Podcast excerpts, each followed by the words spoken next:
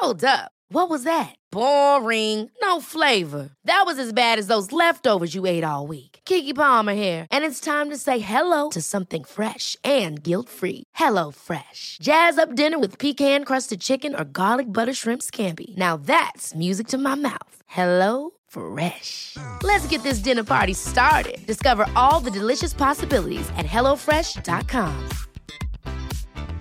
There's never been a faster or easier way to start your weight loss journey than with PlushCare.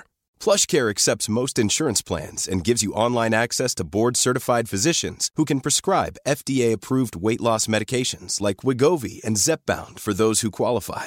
Take charge of your health and speak with a board-certified physician about a weight loss plan that's right for you. Get started today at plushcare.com slash weight loss. That's plushcare.com slash weight loss. plushcare.com slash weight loss. I'm Sandra, and I'm just the professional your small business was looking for. But you didn't hire me because you didn't use LinkedIn jobs. LinkedIn has professionals you can't find anywhere else, including those who aren't actively looking for a new job but might be open to the perfect role, like me. In a given month, over 70% of LinkedIn users don't visit other leading job sites. So if you're not looking on LinkedIn, you'll miss out on great candidates like Sandra. Start hiring professionals like a professional. Post your free job on linkedin.com slash people today.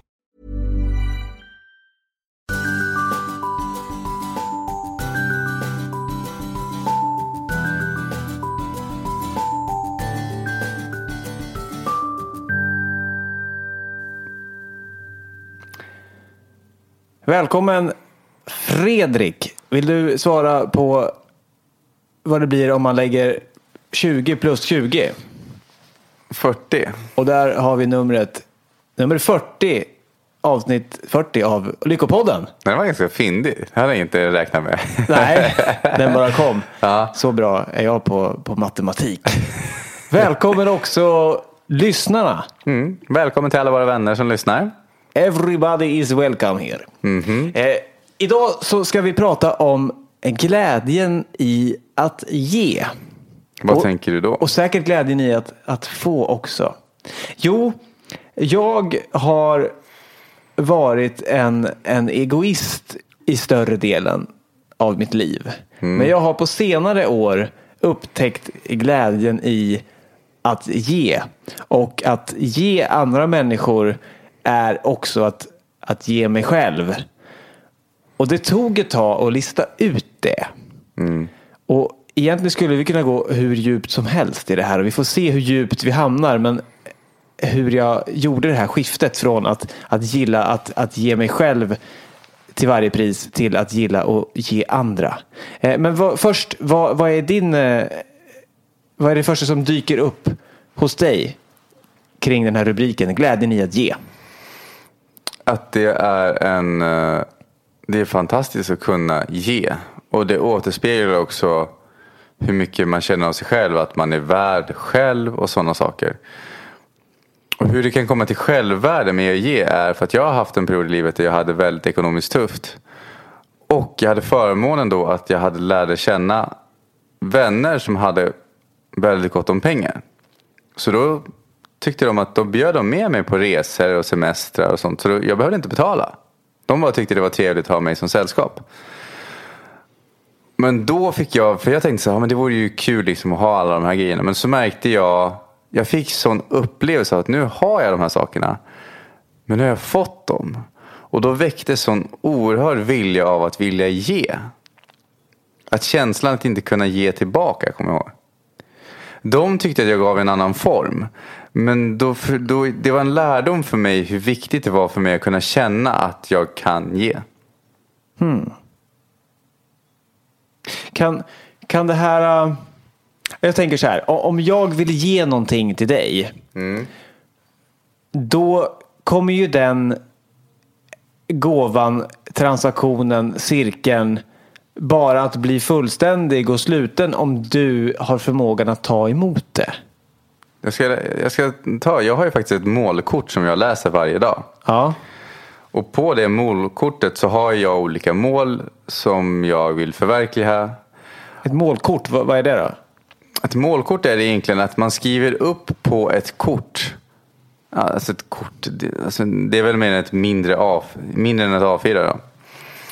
Uh, någonting som man kan ha med sig i fickan. Och då skriver jag upp vad jag vill förverkliga och hur jag vill leva. Så att jag sen kan växa och bli den personen som lever det livet. Och då skriver du upp varje dag?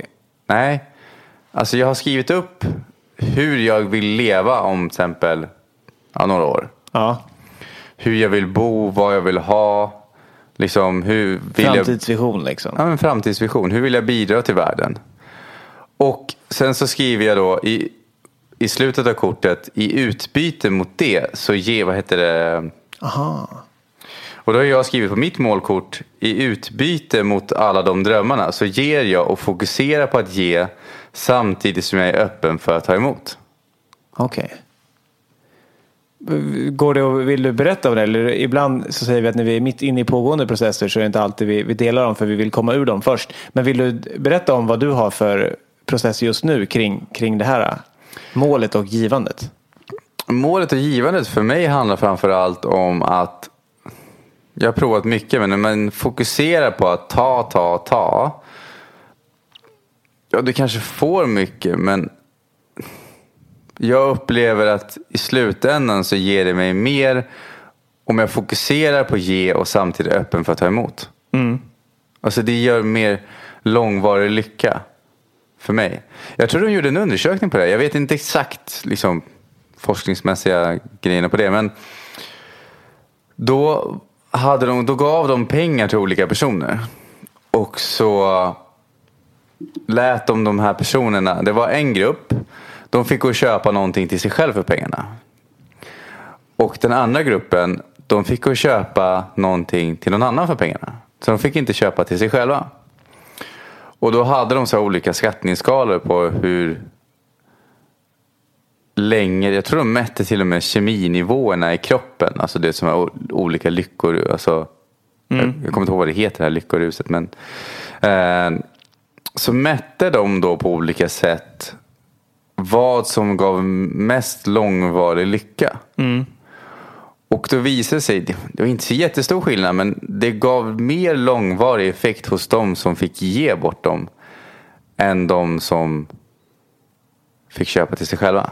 Ja, just det. Man har, man har visat det. Jag har också läst sådana motsvarande studier eh, där man har visat att, att ge bort 20 kronor är eh, mer tillfredsställande för människor i allmänhet än att eh, behålla 20 kronor eller att ge dem till någon annan är mer tillfredsställande än att ge dem, ge dem till sig själv. Det är väldigt intressant. Om vi leker med tanken att det faktiskt stämmer och att det ligger i vår biologi på något sätt. Att, att det hellre är större glädje i att ge än att ta till sig själv.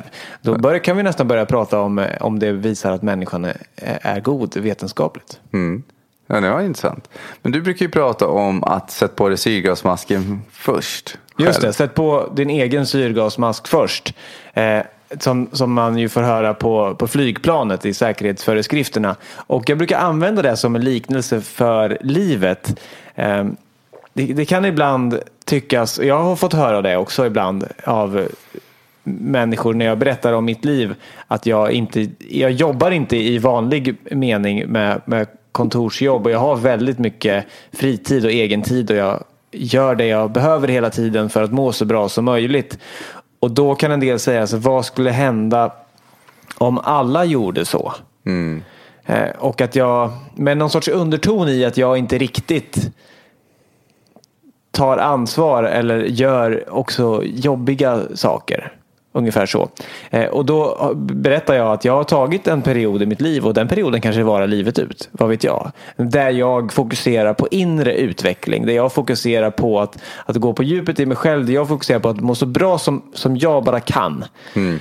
Och då har jag ju märkt att ju bättre jag mår och ju mer jag lär mig om, om mig själv desto mer både insikter, kunskap och välmående, glädje, kärlek kan jag dela med andra.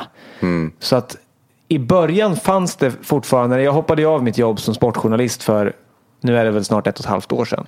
I början fanns det ändå någon sorts, det här, om det kommer från samhället eller om det kommer från uppväxten, vet jag inte, eller kanske är det en kombination. Men det här att om jag inte går till ett jobb, om jag är bara ledig så att säga och väljer vad jag vill göra. Att det fanns någon sorts dåligt samvete, en koppling till att behöva prestera, få saker gjorda för att känna mig nöjd med dagen. Eh, men det här klingade av mer och mer och idag känner jag inte så. Eh, på det sättet att jag behöver få konkreta saker gjorda som liknas vid, vid ett arbete. Utan istället så känner jag att, att det jag gör i min inre utveckling är eh, ännu mer för mig. Och det är inget fel att alla är vi olika.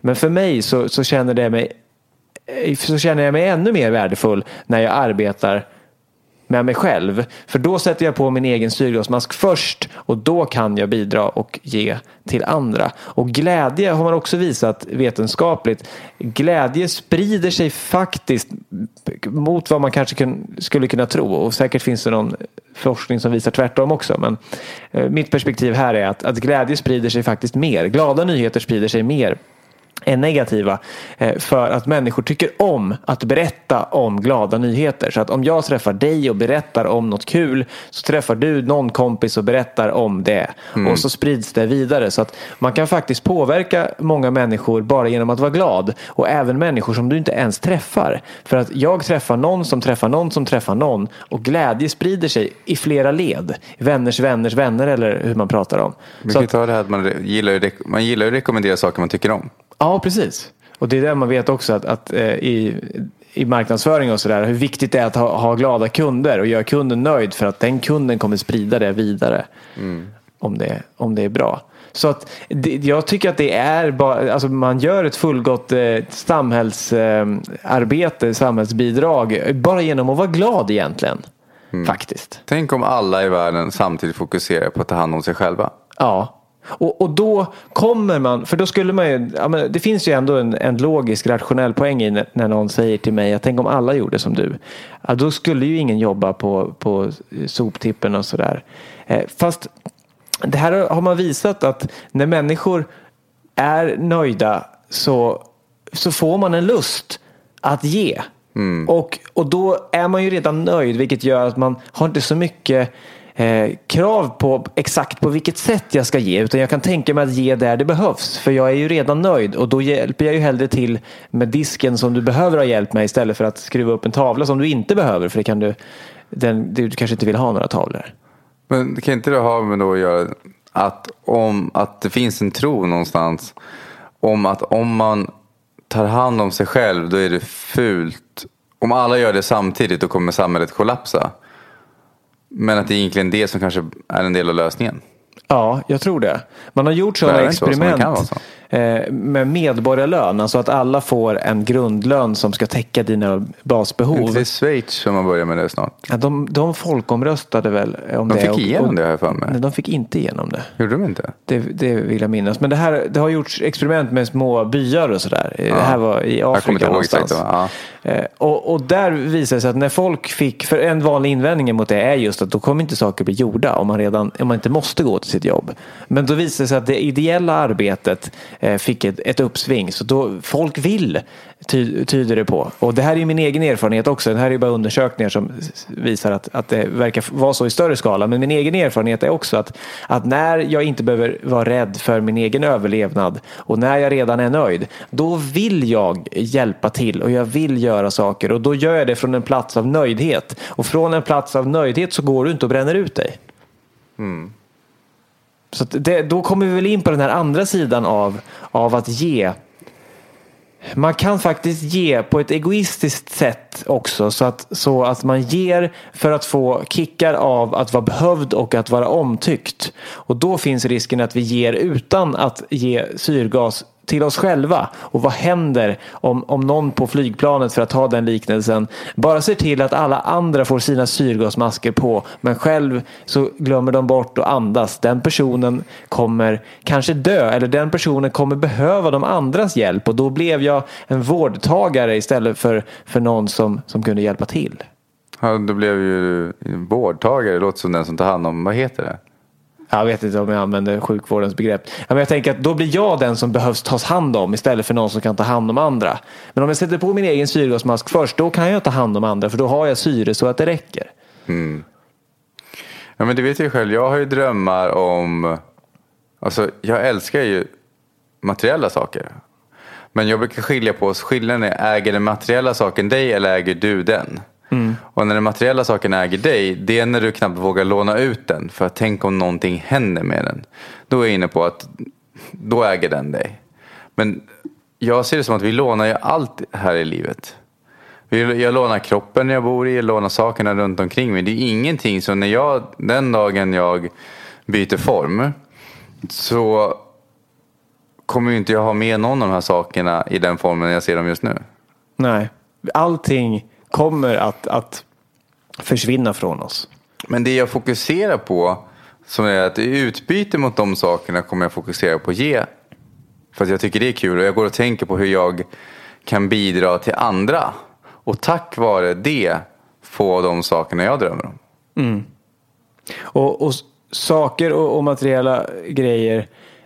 De, om, om vi gör dem till vårt liv, om vi gör dem till vårt mål, då, då blir vi också bundna vid dem. Men, men, men det är inget, eller rättare sagt, det, det går alldeles utmärkt att använda dem för att hjälpa dem.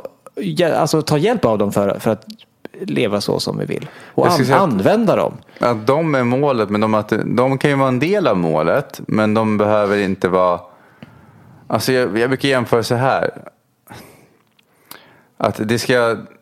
Bob Proctor pratar så här. Success is a progressive realization of a worthy ideal. Det är att framgång är ett progressivt utvecklande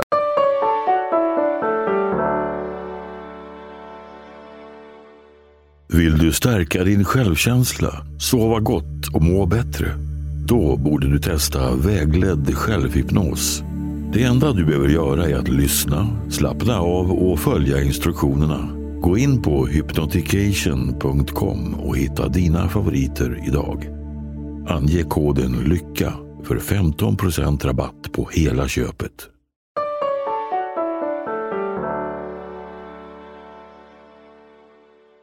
av ett värdigt ideal. Och han syftar på då ett värdigt ideal som du älskar att göra.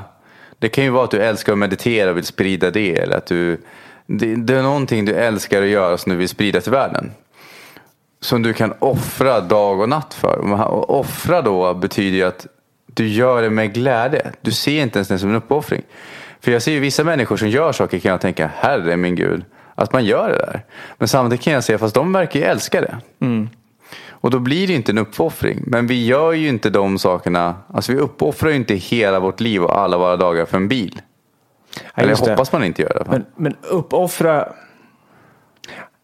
Jag vet inte om, om, om, om det ordet är fel på. Om ja, man kan, uppoffra, jag, jag, det, kan, det kanske inte är negativt egentligen om man går tillbaka till jag, grunden. Förklaringen jag fick från grunden för uppoffring var att du släpper taget om någonting bra för att släppa in någonting bättre. Ja, just det.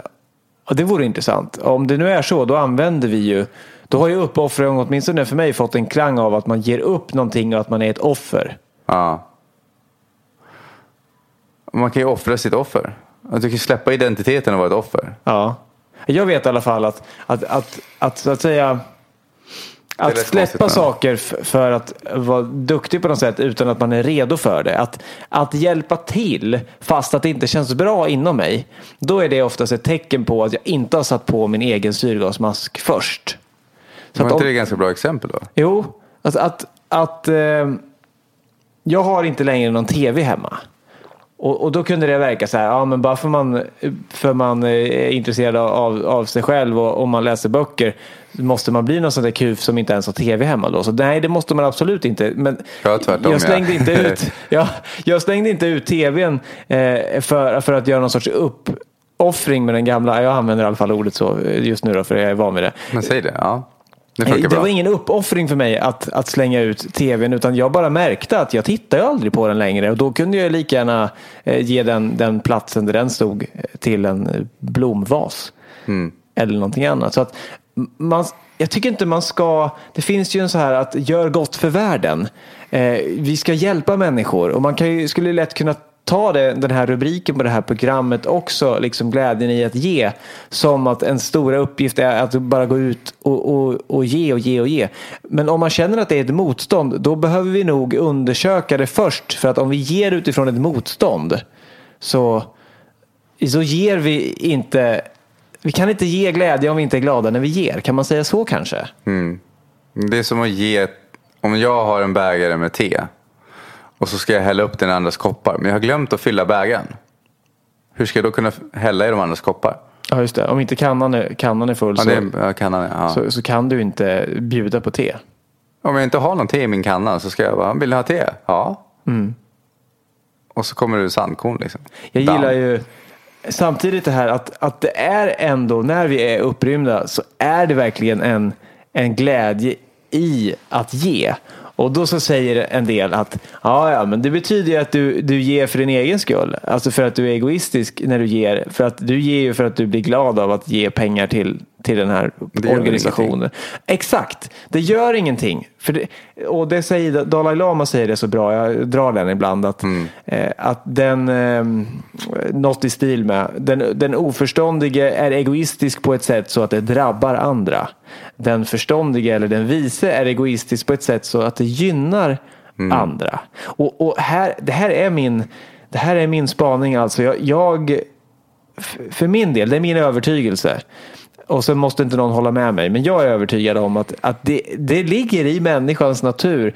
Vi verkar vara programmerade på ett sätt så att vi, vi till slut förr eller senare upptäcker att den största glädjen är att ge till andra. Att när vi, när vi mår bra så, så mår vi väldigt... Vi, vi fortsätter att må bra. Det blir en positiv spiral. Att vi mår bra av att ge till andra. Jag tror det är en växelverkan här också. Att det kan vara det är därför jag, jag brukar inte använda det största utan det är en av de största glädjerna. För att jag har också träffat på, jag vill lägga till då. Vi pratade om det i förra avsnittet att i stort sett i de flesta områden vi hamnar på så finns det olika sidor av myntet. Ja, jag brukar det. tänka att sida har ju, ett mynt har ju tre sidor. Det är ju ena sidan, andra sidan så har du kanten. Ja, just det. Eh, och då kommer vi in på att jag har träffat människor som säger att Alltså jag har träffat människor som istället säger så här. Jag är inte värd någonting och därför ger de bort allt. Så de ger ju utifrån ett perspektiv av att de får inte ha någonting. Så då ger de. Men då kommer vi in på det här. Om någon vill ge tillbaka så bara nej, nej, nej, nej, men det får du inte. Nej, men det går inte.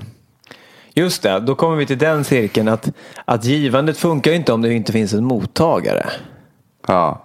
Och att om jag vill ge till dig och du alltid vägrar ta emot någonting. Då fråntar ju du mig Möjligheten att ge. ja, glädjen i att ge. För att jag brukar säga det som så här, att jag säger ofta nej till presenter. Det har inte jag något problem med. För om någon kommer till mig och ger mig en tröja som inte jag tycker om. Då är det ju väl bra att jag säger till dem att jag tycker inte om. Alltså om någon kommer med så här, nu, nu överdriver jag för skojs skull. Om någon kommer med en chockrosa tröja till mig så bara, ah, men du Fredrik, jag har hittat en eh, XXL-tröja här eh, som är rosa. Då kommer jag tacka nej till den. Och nu gör jag det mer tydligare, men om någon kommer med en t-shirt som kanske inte är så här, eh, inte alls är i min smak, men den är mindre i min smak, så säger jag fortfarande nej. För att jag känner ju själv, jag skulle inte vilja ge till någon och så kan inte jag lita på om de faktiskt vill ha den eller inte. Ja, just det, så en ärlighet. Ja, men om vi undersöker det då. Du får en tröja som du inte tycker är så fin så att du vill använda den. Ja, då lämnar jag tillbaka den. Då lämnar du tillbaka gåvan. Ja, Och du säger som det är. Att den här tröjan är inte i min, i min smak. Men jag är glad för att du gav den Ja, till jag, mig. jag visar ju fortfarande att jag är tacksam. Alltså då är det mer som om jag får en present, låt säga som sist, jag fick en, sist fick jag en pikétröja. Och sen när jag kom hem och provade den så bara, alltså, jag känner mig som ett tält i den här liksom. Den känns inte bra. Uh, men då lät jag den hänga några dagar och så provade jag den efter några dagar igen. För jag tänker, var det bara mitt humör just då? Och så provade jag den efter några dagar igen så bara, nej. Nej, det känns fortfarande inte bra alltså. Och då berättade jag för personen att jag har provat den och kände att den inte passade. Och föreslog då att ska vi gå tillsammans och kolla på en ny. Mm, det, var, det var ett bra sätt. För att annars skulle man kunna tänka sig då om vi inte går så djupt i den situationen att, att du genom att, att tacka nej till presenten stannar upp cirkeln, stannar upp samspelet. Att vi behöver ha en mottagare för att, för att låta någon ge. Men Jag blir ju mottagare men jag blir bara en tydligare mottagare som förklarar vad jag vill. Just det. Jag blir tydlig. Om den personen då hade tyckt att du blev, blivit sur på dig Mm. för att du eh, inte tog emot presenten. Ja. Hur, hade vi, vad ser, hur ser vi på det? Jag ser det ju som att jag försöker såklart så ödmjukt som möjligt. För att jag är fortfarande väldigt tacksam för själva gåvan. Och då försöker jag på ett tydligt sätt visa vad jag vill ha istället. Och då sen hur den andra personen hanterar det är det ju fortfarande upp till dem. Jag kan ju ta 100% ansvar för mig och den andra personen tar 100% ansvar för sig. Just det. Ja, det, det, det, känns som ett, ett högt överlagt utvecklat sätt att, att se på presenter. Och just då att, att du tar emot den och, och faktiskt vågar specificera vad du hade önskat istället gör ju det faktiskt möjligt för den här personen att, att, att ni tillsammans fullföljer gåvocirkeln och att ni kommer till, till en eh, en situation där, där den personen kan få, få hjälp att ge på ett sätt så du gillar det. Ja, men tänk dig själv, många gånger har ju vissa personer tycker det är svårt att ge till andra för de vet inte vad den andra personen vill ha. Hade det inte varit ganska skönt om den andra personen var tydlig då? Jo, verkligen. Och om Och då- den personen som vill ge dig tröjan blir sur, då, då är det ett kvitto på att den personen hade en, en förväntan. Det var inte ett villkorslöst givande. För, för då hade den inte blivit sur om du önskar dig något annat. Och då kan man komma till, men jag vill ju att det ska vara en överraskning. Och då skulle jag rekommendera innan man ger en present att undersök och ställ lite frågor innan. Vad tycker du om? Det behöver inte vara så här, vad vill du ha i present? Utan det är mer så här, ja, men vad tycker, har du några böcker? Tycker du om att läsa? Vad tycker du om att läsa? Lär känna varandra. Det är en fin gåva i sig. Ja, det blir en mer personlig gåva egentligen om man, om man eh, går igenom det. Men så kan man ju också ge genom att, eh, ja, klassikern, att du, du får med kvittot och så får man byta det om man vill. Till, till något man det, gillar. Det, Men nu blev det materiella gåvor. Det kan ju handla om att ge vad som Men helst. jag, jag tror det är ett bra exempel. Men Oftast är det ge mig, tror jag, är ju då att då finns det kanske en eh, tabu kring vad en present får kosta eller ska kosta för att det ska vara bra nog. Mm. Så då vill ju inte alla visa vad det kostade. Just det, vi har så mycket laddningar kring det Det, här. det, jag märker ju mer vi gräver ju, ju djupare liksom. Ja.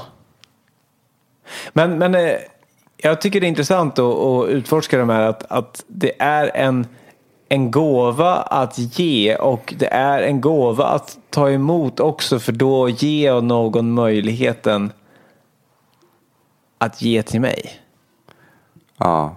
Jag kommer att tänka på när jag var barn och man skjutsade varandra till olika platser eller föräldrarna skjutsade och sen så, så vet jag alltid att eh, typ mamma ville erbjuda bensinpengar till, till, till den som skjutsade.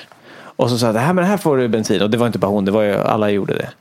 Eh, och, och, och så då sa föräldrarna, den som körde då, så, nej, nej, nej, nej, men det behöver jag inte ha. Det jämnar ut sig och det var så lite så. Men det var som att, att det ändå fanns en kultur, en, en, eh, överens, en, en undermedveten överenskommelse att, att man skulle erbjuda den som körde bensinpengar men det var aldrig någon som ville ta emot det.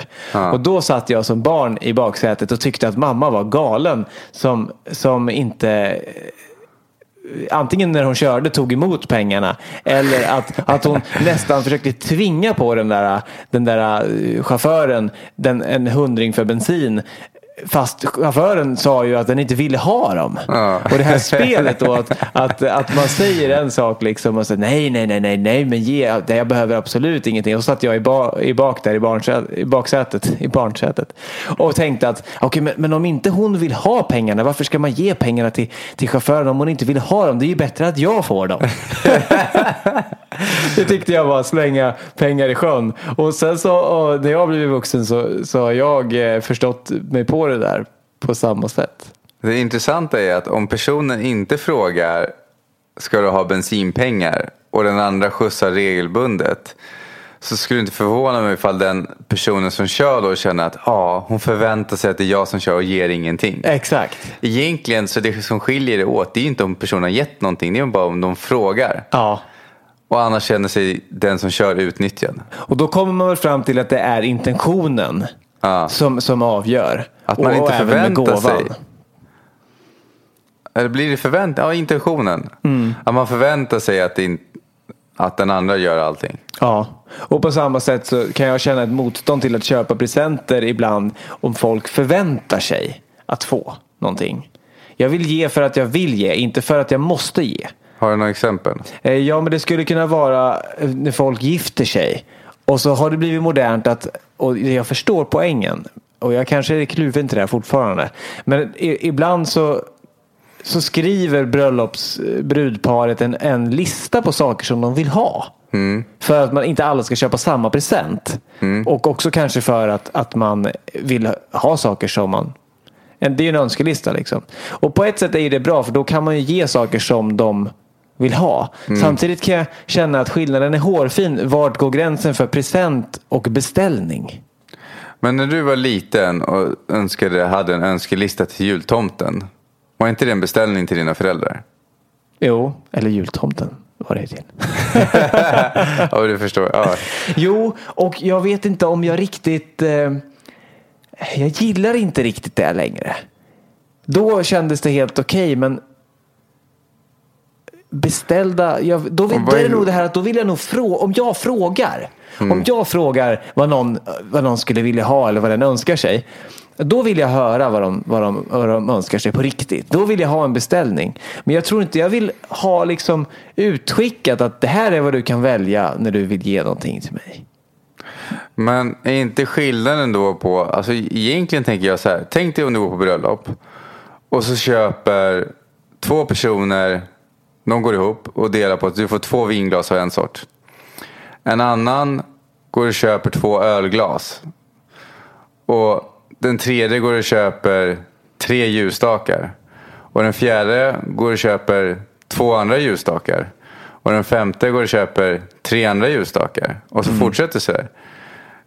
Ja, så kommer man till det här som vi har varit inne på nu, både i det här avsnittet och andra, att det finns alltid två sidor. Man, man kan välja att se det som att det är en fantastisk hjälpmedel om jag ska på bröllop och faktiskt få reda på vad bröllopsparet vill ha för någonting. Eh, och dels för att det jag då ger blir någonting som de verkligen vill ha och dels för att jag slipper fundera på det. Och så kan man också se det som att, att det känns som en förväntan och en beställning och, och att jag måste köpa någonting från den här listan om jag ska vara Men inte välkommen det på din bröllopet. förväntan jo, på det? jag, det, jag, det jag kommer fram till när jag, när jag spaltar upp det så här tydligt för mig själv är att vilken sida vill jag välja att se? Ja, då kommer jag nog välja det positiva. Hädanefter när det dimper ner någon sån här bröllops, bröllopsinbjudan. Ja. Och jag kommer också använda mig av att om jag själv ska gifta mig så, så kommer jag försöka, om jag, jag skapar en sån lista så kommer jag också försöka skapa någon form av eh, sända ut budskapet att, att de måste inte köpa någonting. Det går bra att inte köpa någonting alls och kom exakt som du är. För då kanske man får det bästa av de två världarna. Att det finns för de som önskar en lista och för de som inte önskar det. Det viktigaste är att du kommer. Och Ja, vill men- du inte komma så kom inte då heller. ja, men den gillar jag. Då, då har man kanske tagit det bästa av de här två världarna. Mm. Ja, men jag gillar den. Ja, men att man är tydlig med att du behöver inte ge det här är en önskelista. Ja, men om du vill ge så får du gärna använda den. Ja. Det gillar jag. Ja, men det brukar jag själv använda när jag ger presenter. Till exempel. Om jag har ett tips eller en bok jag vill rekommendera någon. Så brukar, har jag lärt mig känna efter. Vill de ha den? Förut var det så här har du en bok. Du vet, om någon säger jag har det här problemet. Då kunde jag vara så här har du en bok. Den här måste du låna. Det här är, liksom, det här är lösningen på allt. Den är hur bra som helst. Här, varsågod. Ja. Så har jag också varit. Och så läste de inte den och så blev jag besviken på att de inte läste den. Ja. Då tänkte jag, "Va, vill du inte utvecklas? Just det. Men idag ser jag det mer som istället att om personen säger att ja, men jag har jag har det här problemet. Då kan jag fråga, så, du, jag har en bok som kanske skulle vara intressant för dig. Om personen då frågar, jaha, vad är det för bok? Jo, det är den här boken, den handlar om det här. Och så, brukar jag säga att jag säljer in den. Även om det är bara ett lån så säljer jag in idén kring vad boken handlar om. Och då frågar personen, är det så att du vill låna den så kan du göra det. Och är det så att du inte känner för just nu så behöver du inte det. Mm, typ den, den finns här om, om du vill. Och det roliga är att i hälften av fallen så har jag märkt att personen bara, åh tack, ja, nej men jag har ingen lust. Och då besparar det mig energi för att jag slipper låna ut böcker i onödan. Och jag ger mig in i förväntningar som är helt onödiga. För det är inte alls vad den personen kanske behöver. Den kanske behöver en kram, vem vet? Ja, det känner jag igen. Just det här att man vill att någon ska läsa en bok och så vill du inte utvecklas. Särskilt om det är ens, ens partner. Då. Och så inser man egentligen att okay, anledningen till att jag vill ge den här boken till min partner det är ju att jag vill att min partner ska ändra på sig. Ja. Men då är frågan, vart går gränsen när man vill hjälpa sin partner genom att ge en bok och när man själv tycker att de ska förändras? Ja, ja men det, det, då kommer man ju till det att, att alltid nyfikenheten på sig själv är det viktigaste. Alltså varför vill jag ge? Eller varför vill jag inte ta emot? Är ju också en, en lika, lika viktig fråga. Eller varför ger jag bort allt jag har så att jag inte har någonting kvar? Ja, varför tycker jag inte är, varför tycker inte jag att jag är värd att ha? Ja. Och sen så har jag träffat människor som har fördomar också kring att det är fult att vara materi- materialistisk. Att eh, du är typ mindre andlig om du har en storbilds-tv. Utan du... Och så är det ju. Ja. Eh, är det så? Nej, det, det har nog absolut ingen, ingen koppling till det. Eh, En grej som jag kommer att tänka på som jag sa i början är att så får vi se hur djupt det här kan gå. Och då, det jag syftar på då är att, att jag har varit den som har satt på min egen syrgasmask först. I, I större delen av mitt liv. Eller alltså i, jag är ju jag är 28 år nu. Och eh, alla, fram till två år sedan då hände något skifte. Liksom. Och det var för att jag blev så uppfylld i, och, i mig själv. Så sen dess så när jag kom över de här meditationsverktygen och sådär. Så då lyckades jag fylla någon sorts tomrum och, och förra avsnittet handlade om ensamhet och sen dess så kan jag ha stunder av ensamhet men det är inte alls på samma, på samma sätt. Det hände någonting väldigt djupt i mig då som har gjort mig till en mycket mera eh, hel människa helt enkelt. Eh, och då skulle jag nog säga att fram jag höll på och jag kämpade med min egen syrgasmask i, i 27 år. Eller 26 år. Till slut så satt den där. Och först då kunde jag på riktigt börja, börja ge. Och anledningen då till, i alla fall i, i mitt fall, så är det det jag kommit fram till i min resa. Till att jag fokuserade på att, att sätta på min egen syrgasmask först. Att ge till mig själv först hela tiden. Det var en djupt liggande undermedveten vilja att, eller en undermedveten övertygelse, illusion egentligen, att jag inte var älskad fullt ut så mycket som jag ville. För att jag en gång i barndomen hade uppfattat det som att jag inte var älskad fast att jag egentligen var det. Och det, det kan du berätta den här historien. Eh, Ja, i, i korthet. Jag har nog kanske varit inne på den och, och jag kan berätta den någon annan gång i något annat sammanhang i sin helhet. Men, men jag fick upp ett minne en gång när jag eh, frågade min mamma vem av mig och min bror som hon älskade mest. Jag kanske var fem år eller något sånt där. Och hon svarade att hon, hon älskar oss båda lika mycket. Och det var ju ett fantastiskt svar. Och det är också sanningen. Hon älskar oss båda lika mycket och en mamma älskar sina barn. Eh, Av biologi villkorslöst vill jag påstå. Eh, Men, men jag kunde inte förstå det. För jag ville höra att jag var nummer ett. Jag ville höra att jag var mest älskad. Så att jag, jag, jag försökte, ja, men du måste svara liksom, vem? Du kan inte säga båda. Vem? Vem älskar du mest? Men hon, nej, hon sa ju båda. Så att där hade jag från när jag var liten ett, sen ett lagrat minne, ett så kallat unfinished business. Där jag var sårad över att inte vara nummer ett. Alltså trodde jag inte att jag var älskad så mycket. Så mycket som jag behövde. Mm. Eh, och, och det här då gjorde att när jag inte fick den kärleken, alltså det var ju en illusion, det var ju inte sant. När jag inte trodde att jag fick den kärleken jag behövde från min mamma när jag inte uppfattade det. Då började jag ge kärlek till mig själv istället. Eh, Men inte till, från en plats av upprymdhet utan från en plats av brist. Jag har inte så mycket kärlek som jag behöver så då ger jag den kärleken till mig själv. Och till varje pris måste jag se till att tillfredsställa mig själv. Börja göra saker som jag tyckte om, undvika saker som jag inte tyckte om och som jag inte var bra på. Eh, om det serverades eh, mat så, så ville jag ha den största portionen för det var ju viktigast att jag blev mätt. Jag såg hela tiden till mina behov, egna behov främst. Och, och till slut då så, så, så ledde det till långt nu senare som, som vuxen i livet att, att jag kom på det här minnet. Och att jag förstod att jag varit älskad så mycket som det bara går. Så mycket som en mamma kan älska eh, sina barn och att man inte gör skillnad eh, på, på sina syskon. Att det, är det är fullt möjligt så att säga Bildligt talat, vi, vi var båda nummer ett. Både jag och min bror var nummer ett. Eh, För, för kärleken är inte begränsad. Och du kan älska många människor för du älskar inte någon men, mindre för att du älskar en annan lika mycket. Men hur tänker du då på föräldrar där de prioriterar andra barnen som är mindre jobbiga? Eh, Det, det skulle kunna vara då att, eh, eh, att man har en upplevelse av man kan, det ena barnet kanske får mindre uppmärksamhet. Eh, och det kan också vara naturligt beroende på hur gammal man är. Och det är väl det vanliga då att, att om man har barn med, med kort eh, tid emellan. Eh, ett barn som bara är lite grann äldre än det andra. Så, så när man får barn nummer två så kommer ofta barn ett i skymundan. Och att det egentligen också är naturligt för att ett, det minsta barnet behöver ju en, ännu, ännu mera uppmärksamhet. Så att därför har de flesta människorna från tror- barndom någon form av upplevelse av att man inte älskat så mycket som man vill. Men Det tror jag. Men jag, jag, jag kan nog lägga till min åsikt kring föräldrar. Jag tror så här att många föräldrar har, utövar villkorlig kärlek. Jag tror inte det. Jag tror att vi föds med förmågan att ha villkorslös kärlek. Men på grund av de identiteter föräldrarna skapar under sin uppväxt så kan de inte utöva det mot andra som de inte gör det mot sig själva. Just det, ja, det tror jag helt och fullt på också. Eh, när jag säger att alla barn är villkorslöst älskade så, så menar jag egentligen i, i absolut form att, att bakom våra beteenden eh, så finns det en, en villkorslös Mm. bakom våra kärlek. tankar. Ja, precis. Men det är inte säkert att vi, att vi klarar av att manifestera den villkorslösa kärleken.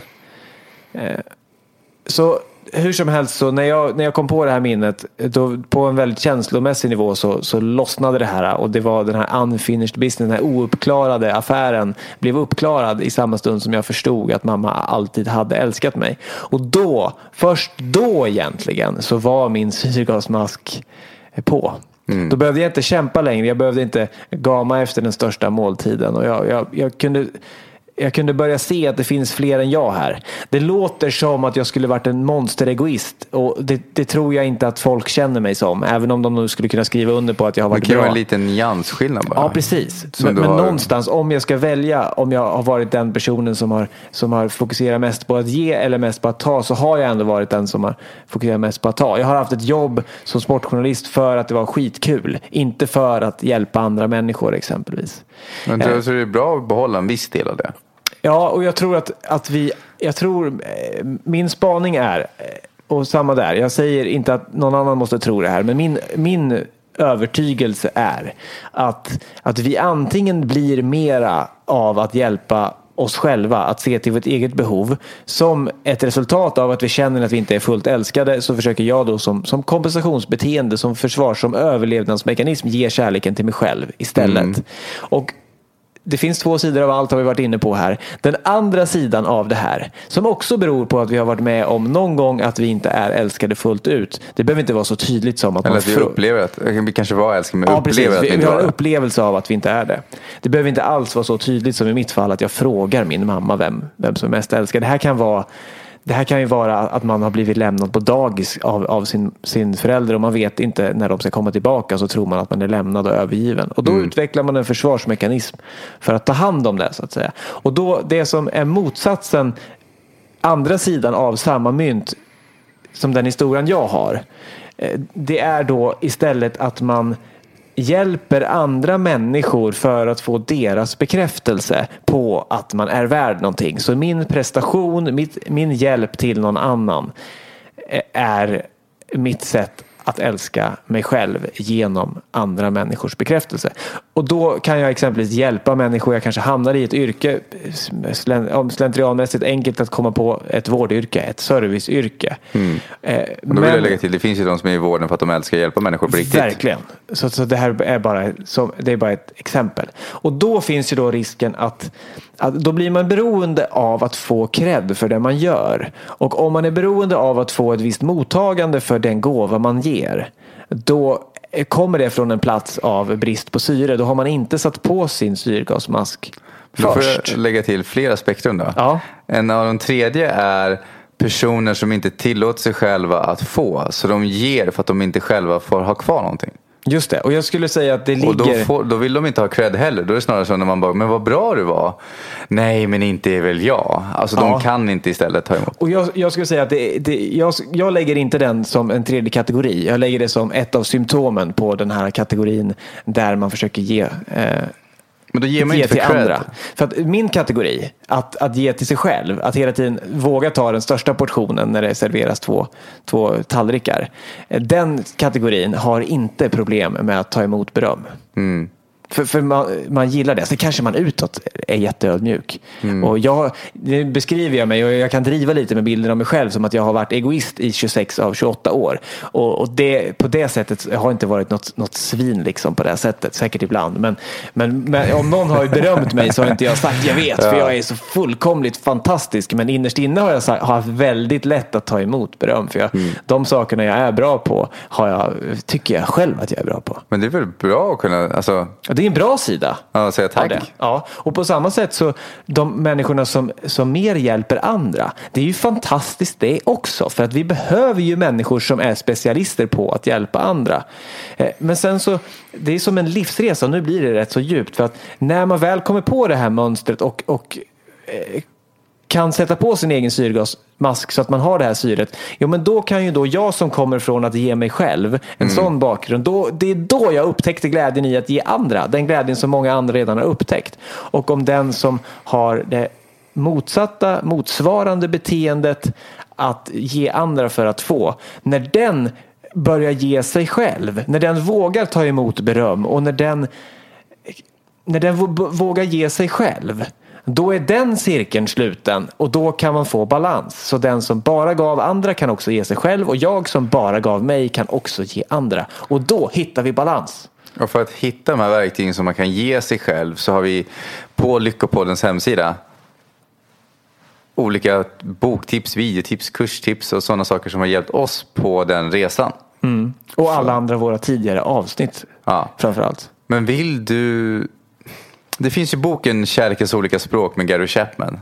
Den är schysst. Ja, men där har man ju som kärleksspråk komplimanger. Mm. Alltså i Gary Chapmans, för de som inte har talat om det, så han beskriver att vi har fem olika sätt att uttrycka kärlek. Alltså, det finns fler sätt än så, men fem kategorier. Det ena är tjänster, att man gillar att göra saker för andra. Och det andra är gåvor, man gillar att ge presenter. Och det tredje är komplimanger. Man tycker om att både få och ge komplimanger. Och det fjärde är tid tillsammans. Det vill säga att man behöver ingenting. Man bara vill umgås och vara. Och den sista, den femte, är fysisk beröring. Och det intressanta som den ändå ställer på sin... Som jag tycker är så intressant. Det är likadant som att jag... Det finns ju massa personlighetstester. Där en person är mer eh, kanske ledartyper som driver framåt. Och någon annan person är den som är lite mer kreativ men kanske inte får lika mycket, den är inte lika mycket görande. Då, när vi pratar om det här med att som vi säger att man har kärleksspråk, komplimanger och man har behov. Det är det här som jag fortfarande är lite förvirrad av. Då finns ju uppenbarligen någon behov som verkar nästan medfött. Av att uttrycka sig Genom tjänster, komplimanger, gåvor, sådana saker. Mm. Just det. Jag tror hur, att det är behovet av att ge och ta emot kärlek. Det är den här cirkeln och då är vi tillbaka till det här i grundprogrammeringen då som jag upplever finns. Att människors Ja, kanske är det till och med så att människors syfte här på jorden är att ge och ta emot kärlek. Ja. Och att det är där som vi övar oss på hela tiden. Jag brukar säga att syftet med livet är att uppleva det. Ja, och det är väldigt härligt att uppleva det när, när, när det innehåller kärlek och, och, och när vi både kan ge och ta emot så får vi ett flöde av kärlek i våra liv. Men det som jag vill lägga till som är lite twisten på det hela är då. Let's twist it. Det är att, som den här boken då uttrycker det, är att oftast om du tycker om att ha komplimanger som huvudsakligt kärleksspråk. Det är ju inte så att man inte har de andra alls. Men man har oftast mer av det ena än det andra. Och säg att vi har som komplimanger då. Då är det ju en person vars kärleksspråk är komplimanger. Och så säger man då att de inte älskar sig själva om de inte får uttrycka sitt kärleksspråk eller får det då. För du sa ju det här som att du har våryrket. Ja, och att då personen får ingen cred för sitt jobb. De får inga komplimanger och sånt. Ja. Låt säga att personen är en person som har komplimanger som kärleksspråk. Och så Ja. får de aldrig höra några komplimanger. ja just det. Hur ställs det i perspektivet där? Men för att göra vårdliknelsen skulle man kunna säga att den som jobbar i vården och kanske har tjänster som kärleksspråk. Att hjälpa andra. Ja, men det behöver ju inte vara så. Det kan ju vara att de har hamnat i vården av en annan anledning. Låt säga att man har komplimanger. Då. Ja. Är den personen, liksom, vad är, är det något fel då med att den vill ha komplimanger? Eller älskar den sig själv mindre då för att den inte vill ha komplimanger? Det låter ju konstigt. Eh, att man vill ha komplimanger är inget fel alls. Och ingenting är egentligen rätt och fel. Men om man, om man ger och förväntar sig någonting tillbaka och om man inte får det så mår man dåligt. Då har vi gett från en plats av villkor. Det kan jag säga. Om vi vill säga så här, men det där är givande. Men att om personen inte får komplimanger då? Alls? På sin arbetsplats? Om personen inte får någon uppskattning. ja. Om det är ett problem, eller vad är din fråga? ja, då är det, är det de som på arbetsplatsen som inte uttrycker det då? Eller borde personen förvänta sig att få uppskattning? För det här är ju intressant. Så att, för det, vissa grejer, så vet du, när jag testar saker till sina gränser är också det här. Och, och om allt handlar om mig, då betyder det att folk får bete sig precis hur de vill. Och det är ju inte heller sanningen neddragen. Utan om jag tycker att någon inte lyssnar på mig som pratar hela tiden och inte faktiskt lyssnar på mig. Och jag lyssnar inte på den personen. Då blir ju vändningen att jag projicerar så att, ska försöka sammanfatta det här bra. Att jag tycker att någon person inte lyssnar på mig som ett exempel. Då. Då kan det ju vara att vändningen på det är att jag lyssnar inte på dem och jag lyssnar inte på mig själv. I bemeningen att jag, alltså jag kollar inte på vad är det de faktiskt gör och vill jag vara utsatt för det. Och lyssna på mig själv skulle kunna vara att jag faktiskt lämnar då.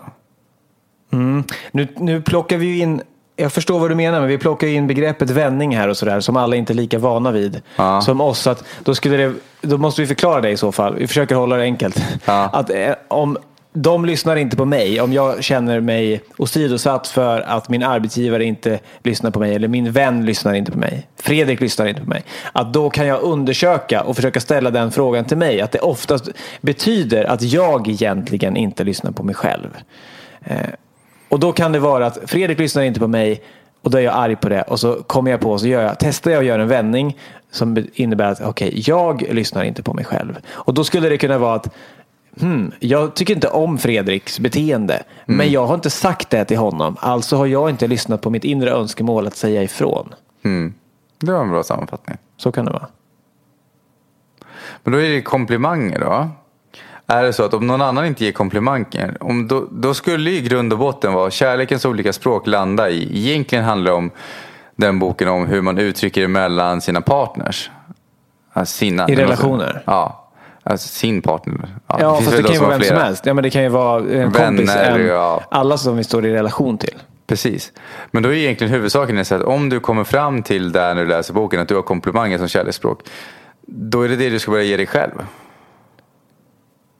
Ja. Fortsätt att ge det till andra. Men, Men ge det till dig själv. För det är det sättet du har att uttrycka kärlek på är det sätt som du förmodligen har lättast att ta emot kärlek på. ja. Ja. Så då, om man har Omge tjänster dig som med språk, då människor då, ta... som kan ge dig komplimanger. Men, men det du egentligen önskar är komplimanger. Och kan du ge dem till dig själv, då behöver du inte söka upp dem från andra människor. Ja, och har man tjänster, men då får man ställa sig och laga mat åt sig själv. Precis. Ja, det kan man säga då. Men det som gör boken viktig och an användbar ändå är ju att, att om jag vill ge kärlek som når fram till någon som jag känner så kan jag försöka fundera på hmm, den här personen är jättebra på att, att ge mig komplimanger. Det kanske betyder att den personen också tycker om komplimanger. Ja, jag har ett exempel på hur den här boken kan hjälpa vid givande, när vi ändå är inne på ge. Är att jag har en kompis som hade läst den boken precis. Och då ska hon iväg och resa några dagar så hon ska ta bilen då. Och hennes man då, han bara går iväg ut i garaget. Och är i garaget äh, flera timmar. Alltså, och då har hon läst den här boken precis och insett att hon har ju tid tillsammans som kärleksspråk. Det betyder att enligt den här boken då, eller jag ska säga enligt min åsikt också då, är att för henne då är det ju väldigt viktigt att umgås. Hon behöver bara, precis innan hon åker, bara vill vara med sin man. Behöver inte göra något speciellt, bara att de är tillsammans är viktigt för henne. Och då går ju han ut i garaget, så då är de ju inte tillsammans. Och då börjar hon bli mer och mer irriterad och arg. och tänker, jävla, ja ursäkta, pip pip, eh, idiot. Eh, förstår han inte, ursäkta att jag svor där. Eh, man får svära. Ja, men man får be om ursäkt också. Om man vill. Ja. Mm.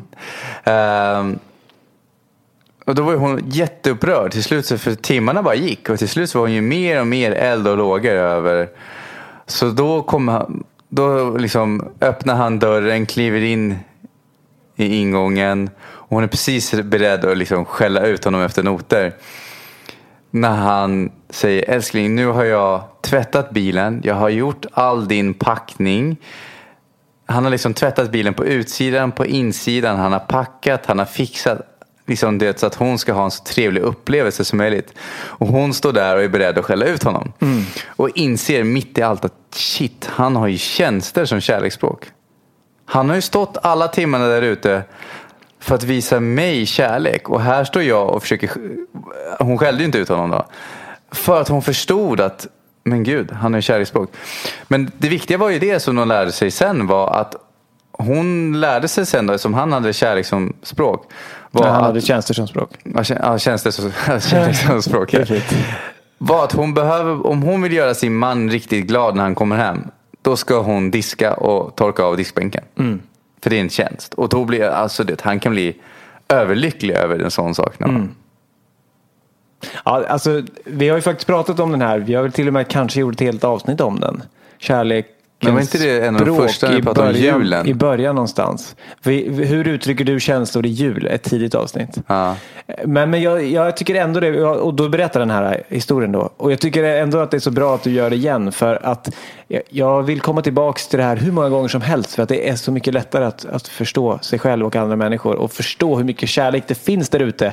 Som kanske bara ges på ett sätt som vi inte är vana att se. Mm. Så att vi, då kan vi upptäcka all den kärlek som finns omkring Och när vi ger och känner att vi inte får tillbaka. Är det så att vi ger på ett sätt som den andra inte, det är inte deras kärleksspråk. Och därför mm. kan de inte se det. Precis. Härligt givande eh, program om att ge. Ett givande program om givande. Mm. Eh, börjar eh, lida mot sitt slut, tycker jag. Eller vi, vi väljer det. Lida? Det börjar, börjar... Vi rundar av vi detta rundar fantastiska, fantastiska program om givande. Det som stannar kvar i mig är just det som du just berättade om de olika kärleksspråken. Och så passar jag på igen att citera Dalai Lama igen. Kanske inte superoragrant, men hans essens är som jag uppfattar den.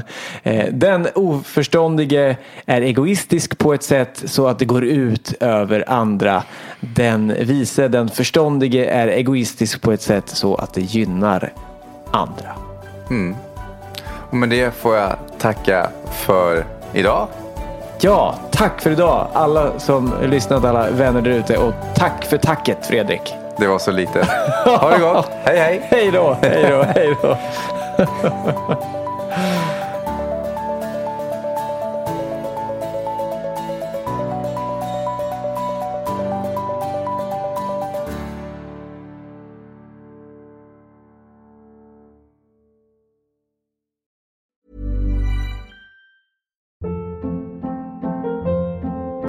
Hold up. What was that? Boring. No flavor. That was as bad as those leftovers you ate all week. Kiki Palmer here, and it's time to say hello to something fresh and guilt-free. Hello Fresh. Jazz up dinner with pecan-crusted chicken or garlic butter shrimp scampi. Now that's music to my mouth. Hello Fresh. Let's get this dinner party started. Discover all the delicious possibilities at hellofresh.com. Hey, it's Paige DeSorbo from Giggly Squad. High quality fashion without the price tag. Say hello to Quince. I'm snagging high-end essentials like cozy cashmere sweaters, sleek leather jackets, fine jewelry, and so much more. With Quince being 50 to 80% less than similar brands. And they partner with factories that prioritize safe, ethical, and responsible manufacturing. I love that. Luxury quality within reach. Go to quince.com slash style to get free shipping and 365 day returns on your next order. Quince.com slash style. Imagine the softest sheets you've ever felt. Now imagine them getting even softer over time. That's what you'll feel with Bowl and Branch's organic cotton sheets. In a recent customer survey, 96% replied that Bowl and Branch sheets get softer with every wash. Start getting your best night's sleep in these sheets that get softer and softer for years to come. Try their sheets with a 30-night guarantee. Plus, get 15% off your first order at bowlandbranch.com. Code BUTTERY. Exclusions apply. See site for details.